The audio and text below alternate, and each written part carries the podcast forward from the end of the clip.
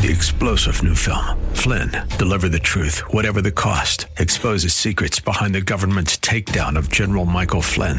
Flynn knew what the intel world had been up to. He ordered the first audit of the use of contractors. This set off alarm bells. He told the truth. He was the most dangerous person for Donald Trump to hire. They had to get rid of Flynn. Flynn, deliver the truth, whatever the cost. Available now. Watch it today. Go to salemnow.com. Salemnow.com. Today on Cornerstone Connection with Pastor Gary Hamrick. Real love is calling, listen, truth opens up your eyes. Mercy is waiting for you with every sunrise. There is a level of intimacy, and some of you who have been through some real difficult things, and maybe presently are going through some difficult things, can testify to this. There's a deeper level of intimacy that comes through suffering. There's something that happens where we just become more fully dependent on him if you allow it. Now some people can can get angry at God through their suffering, and some people will draw closer to God through their suffering. It, it really depends on how you react and respond to it. This is Cornerstone Connection, the radio ministry of Pastor Gary Hamrick of Cornerstone Chapel in Leesburg, Virginia. Pastor Gary is teaching through Philippians.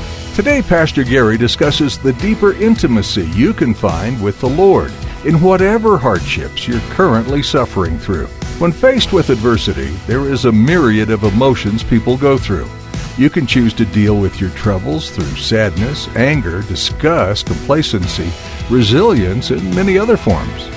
But have you ever wondered what God could offer you if you chose to turn to Him instead? This is what Pastor Gary would like you to consider today. Sometimes when you go through a terrible experience with someone, it can lead to a bond deeper and more intimate than you've ever imagined. God wants to offer that to you. At the close of Pastor Gary's message today, I'll be sharing with you how you can get a copy of today's broadcast of Cornerstone Connection. Subscribe to the podcast or get in touch with us. But for now, let's join Pastor Gary in the book of Romans, chapter 3, for today's edition of Cornerstone Connection.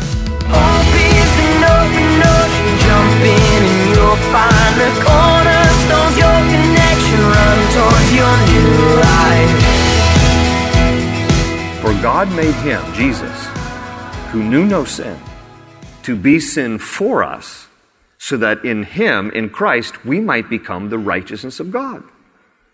So God says, all right, since there is no one righteous, no not one, Romans 3:23, all have fallen short of the glory of God.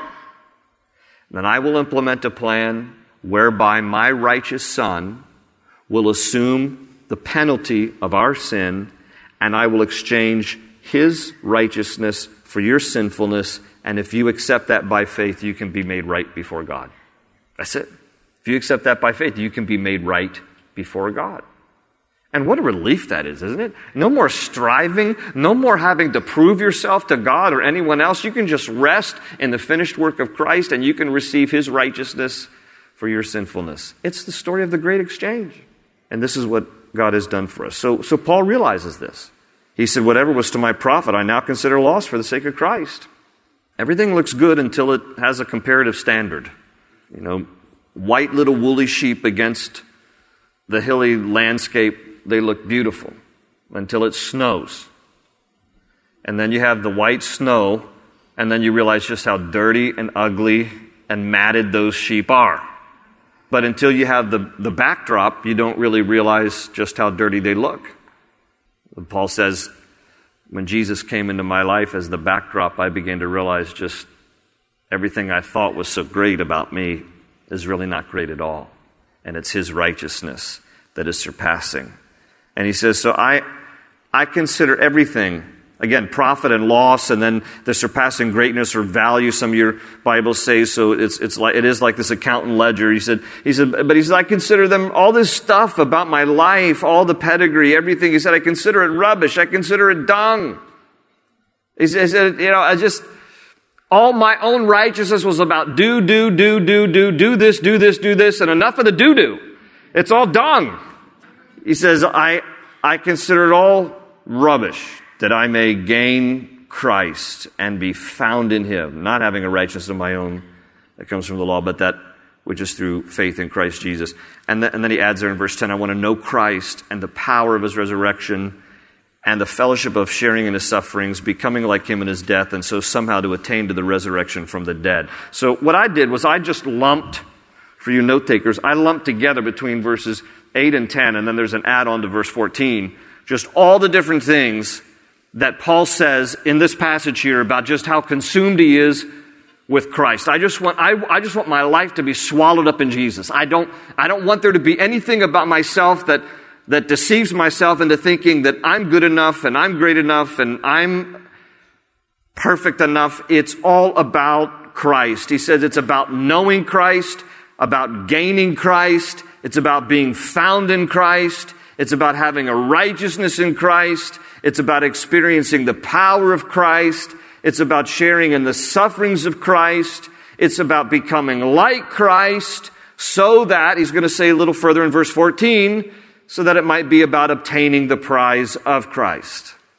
He said it's all about, it's all about Jesus. And he packs all of that into those few short verses. Now, the one standout, I don't know if you caught it when you look at all this, you're like, yes, knowing Christ, yes, gaining, yes, being found, yes, having, oh, experiencing the power, oh yeah, wait a minute. Wait a minute. Sharing in the sufferings. Sharing in the sufferings of Christ, why would Paul say that? I mean, I, I, like the gaining Christ and righteousness and experiencing the power. I like the power. I like that one. I don't like the suffering one. Why would he say that? Here's the reason why he says it. There's something that happens in our suffering that creates for us a deeper intimacy with Christ that cannot be experienced apart from suffering. If, if there were a way, then I, I'd be the first one to want that other way. But there is just a reality to the fact that there is a level of intimacy, and some of you who have been through some real difficult things, and maybe presently are going through some difficult things, can testify to this. There's a deeper level of intimacy that comes through suffering.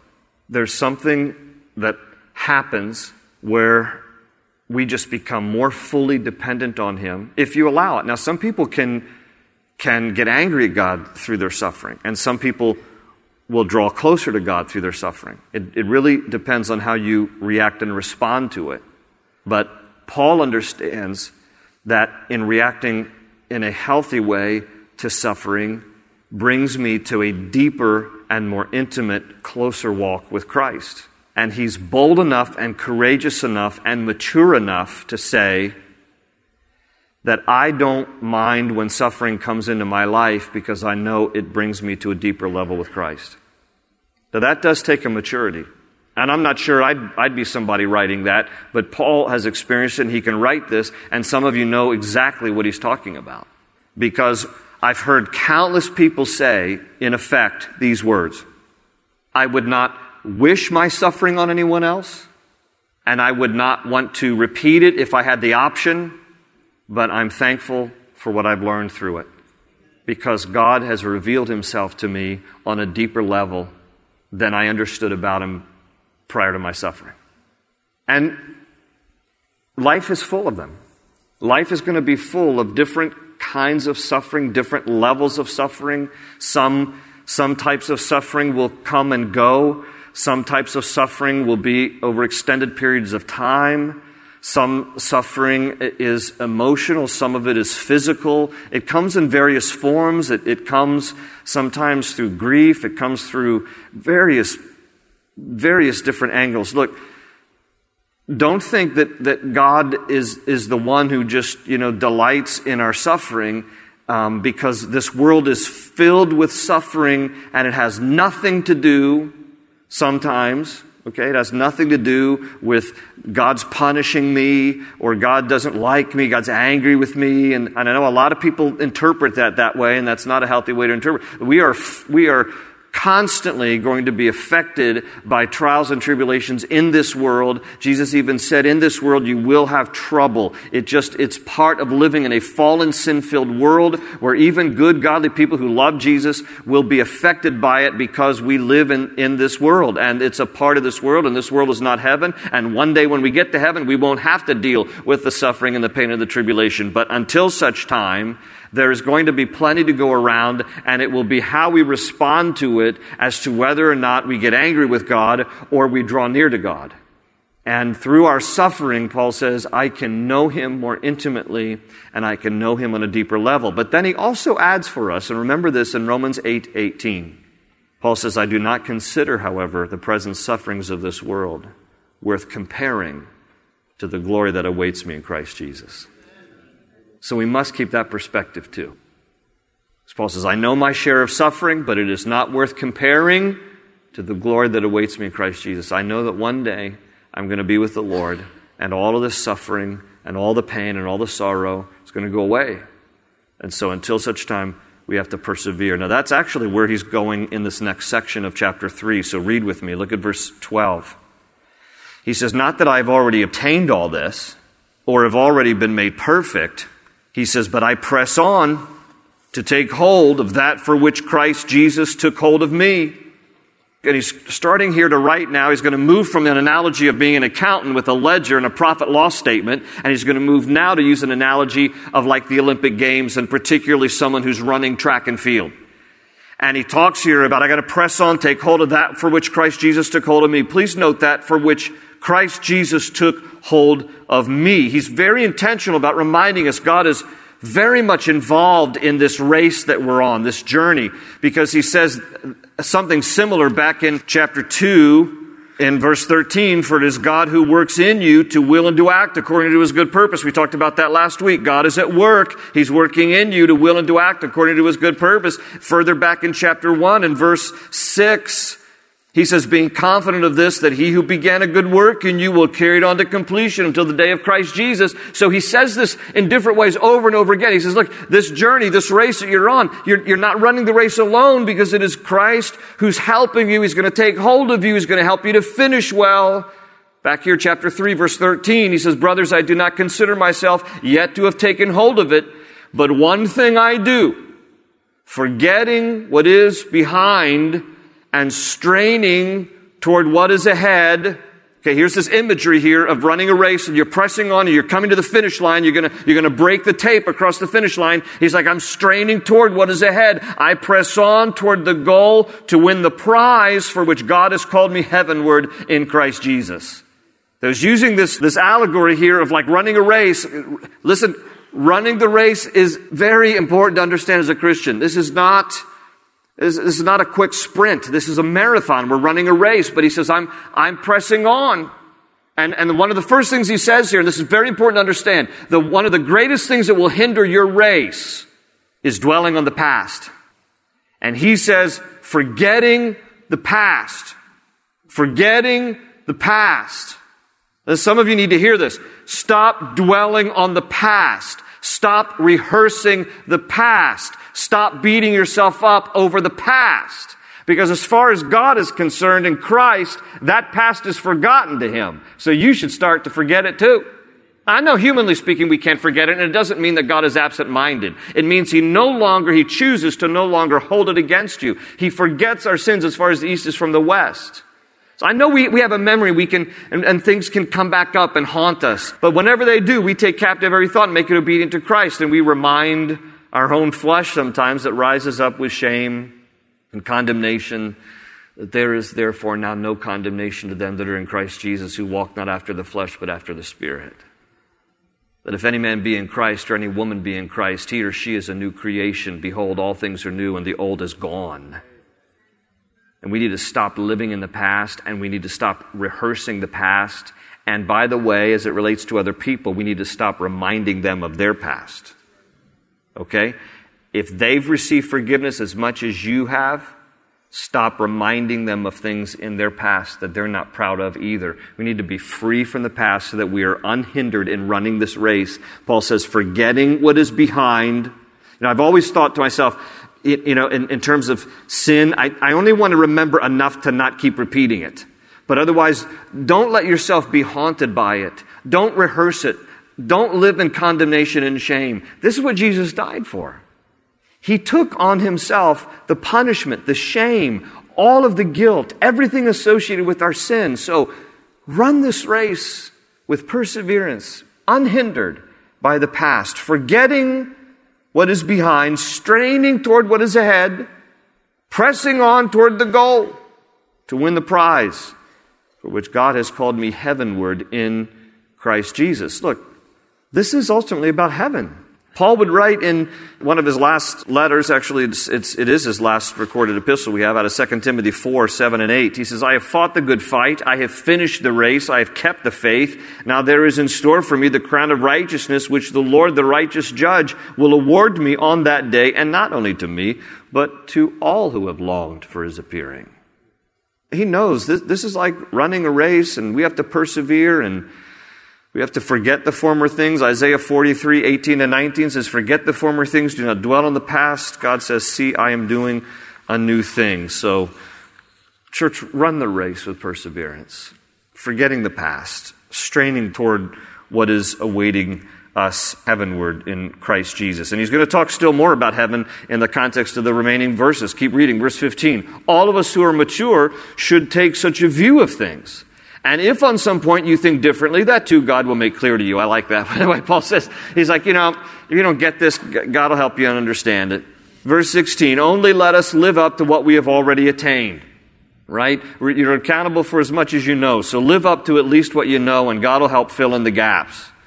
He says in verse 17, join with others in following my example, brothers, and take note of those who live according to the pattern we gave you. By the way, whenever I read, and this isn't the first time Paul says, follow my example, follow my example, I think to myself, you know, are, are we willing to be able to say that to people? Are, are we so, so pleased with the way that we're living before the Lord that we could say to other people, go ahead, take a look at my life, follow my examples, I follow Christ? Because this is what he's, this is what he's saying here. He says in uh, verse 18, For as I have often told you before, and now say again, even with tears, many live as enemies of the cross of Christ. Their destiny is destruction. Their God is their stomach, and their glory is in their shame. So, what, is, what does all that mean? What, their God is their stomach? Are, these, are they overeaters? Are they, you know, look, here's, here's the context. He's still talking about the Judaizers. The Judaizers are about feasts, festivals, rites of purification and the dietary aspect of the law. So he's like, you know, some of these people have just made these dietary things their God. Their destiny is destruction. He's just rebuking again these false teachers.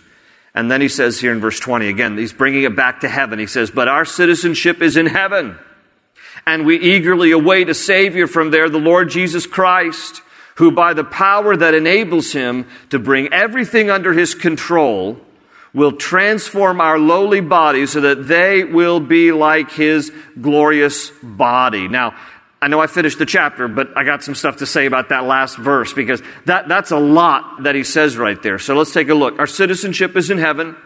Okay? Peter reminds us in 1 Peter 2.11, we're like aliens and strangers. We, we're, we're not to get too comfortable here, friends. This is not where, where we ultimately are going to be living. Our citizenship is in heaven. That's our ultimate reward when you know Christ is your Savior. We eagerly await the Savior. Jesus is coming again. And so He's drawing that attention to us like we await Jesus. He's going to come again, who by the power that enables Him to bring everything under His control, this last part, will transform our lowly bodies so that they will be like his glorious body. Take a look at this verse again. He says here in Philippians 3:21 that the Lord Jesus Christ will transform our lowly bodies so that they will be like his glorious body. Very similarly, he says in 1 Corinthians 15:49, and just as we have borne the likeness of the earthly man, that's Adam, because we all have descended from Adam, our earthly father, so shall we bear the likeness of the man from heaven, meaning we're going to be just like Jesus. And then John adds in his epistle, 1 John 3 2, what we will be has not yet been made known, but we know that when he, Jesus, appears, we shall be like him, for we shall see him as he is. Now, what does this mean exactly? So I'm going to just take you through some quick bullet points here about what this means as far as our bodies will become, will be like Jesus' glorified body. And the first one is, In, in Luke 24, verse 39, a reminder to us that the, the glorified body that we get is going to be a physical body of flesh and bone, but not a ghost. Okay, when Jesus rose from the dead in Luke 24, 39, it talks about how he still had a body of flesh and bones. It was a glorified physical body, but it was not this phantom thing and it wasn't a ghost. So when you die, you're going to eventually get a glorified body when you know Christ is your Savior. And it's going to be very similar to your body now, only it will have certain traits that defy some of the laws of gravity and matter that we are presently restricted by. Which brings me to the second bullet point. Our glorified bodies will be able to travel unrestricted by space or matter. In John chapter 20, verse 19 and verse 26, it talks about how Jesus, in his resurrected form, suddenly came and stood among his disciples, even though the doors were locked. How is that? Because he just passed through walls, he passed through doors. His glorified body was not restricted by time, space, or matter. And our bodies are going to be like his. So you're going to be able to be transported here and there and move from here to there and not be restricted by anything. It's just going to be a wonderful, it's, it's almost unimaginable, but you know, try to imagine. It's, it's a little sci fi, but it's going to be actual, real, not sci fi. One other good thing about our glorified bodies is that we will be unable to get sick or perish. In 1 Corinthians 15, Paul writes, so, so will it be with the resurrection of the dead. The body that is sown perishable Okay, when our physical bodies die and go in the ground, it is raised imperishable. It is sown in dishonor. It is raised in glory. It is sown in weakness. And it is raised in power. It is sown a natural body. It is raised a spiritual body. If there is a natural body, there is also a spiritual body. And Revelation 21 4 reminds us that Jesus will wipe away every tear from our eyes, and there will be no more death, or mourning, or crying, or pain, for the old order of things has passed away. And finally, a good bullet point to remember, especially for those of you with loved ones in heaven, is our bodies will be recognizable to others. Because Jesus was recognizable. In John 20, he appeared to his disciples. In John 21, he appeared to them again on the shore of the Sea of Galilee. And so our glorified bodies will be recognizable. Remember when Peter and John joined Jesus in the Mount of Transfiguration. Jesus was transfigured before them, and appearing with Jesus was Moses and Elijah. And Peter recognized them as Moses and Elijah. Those guys have been dead for hundreds of years, but by their spirit they appeared with Jesus, and Peter recognized them even though he had never met them. Why? Because there's going to be an understanding of who people are. We're going to recognize one another. Now, then all these questions ensue with all of this, which is, well, how old will our bodies be? I mean, if you die when you're 80 and wrinkled, will you still look 80 and wrinkled when you're in heaven? Well, nobody really knows. Ancient rabbis believe that the general age, the average age, little tiny babies and Older people will all be, we will have some kind of a universal age. We don't know this for sure, but the universal age may be in fact 30. There's a lot in the Bible that talks about the age of 30. 30 was the age when Jesus' ministry began. 30 is the age when priests were able to first serve. 30 was the age when men were first allowed to read the book of Song of Solomon. The age of 30 is, seems to be a very universal age, so perhaps we'll all be 30, which is great news if you're over 30. Not so great if you're under 30. But however it shakes out, the wonderful promise for us is that when you know Christ as your Savior, you get to go to heaven when you die. And all of the suffering of this present age is not worth comparing to the glory that shall be revealed in us in Christ Jesus. Hold on to that hope, church. For Christians, this world is as bad as it gets. For non Christians, this world is as good as it gets we hold on to an everlasting hope because of what Christ did for us on the cross.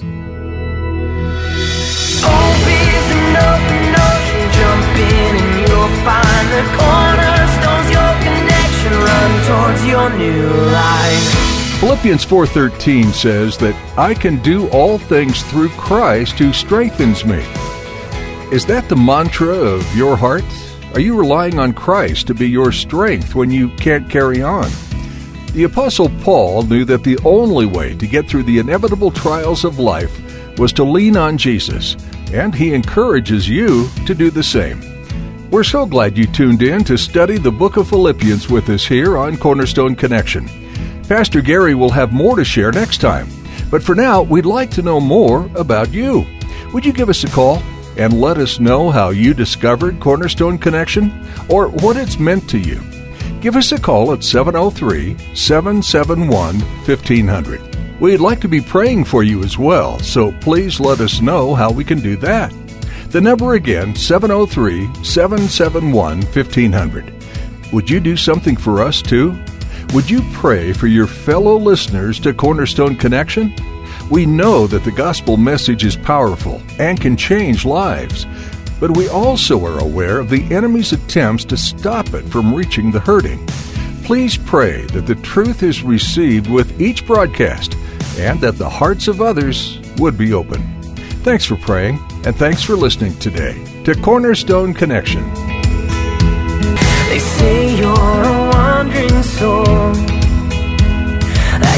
Got no place to go, but still you know, still you know. you're not alone.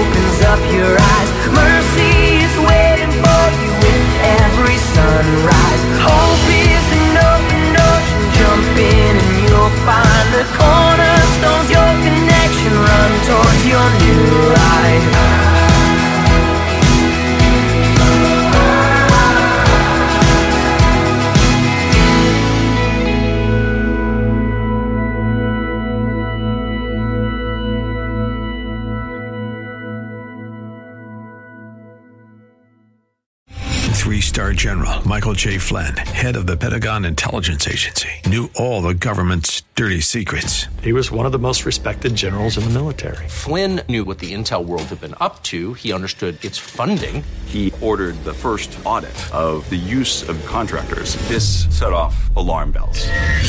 The explosive new documentary, Flynn, Deliver the Truth, Whatever the Cost, uncovers the facts behind this scandal. Flynn told the truth. He was the most dangerous person for Donald Trump to hire. I find out the worst enemy that I'm going to face in my life is right here in America. They took my assessment and they wanted me to change it. And I was like, I'm not changing it. They had to get rid of Flynn. With in depth interviews, archival footage, and never before seen personal records of the man behind the headlines. I just felt like I was drowning. Flynn, Deliver the Truth, Whatever the Cost. Available now. Watch it today. Go to salemnow.com. Salemnow.com.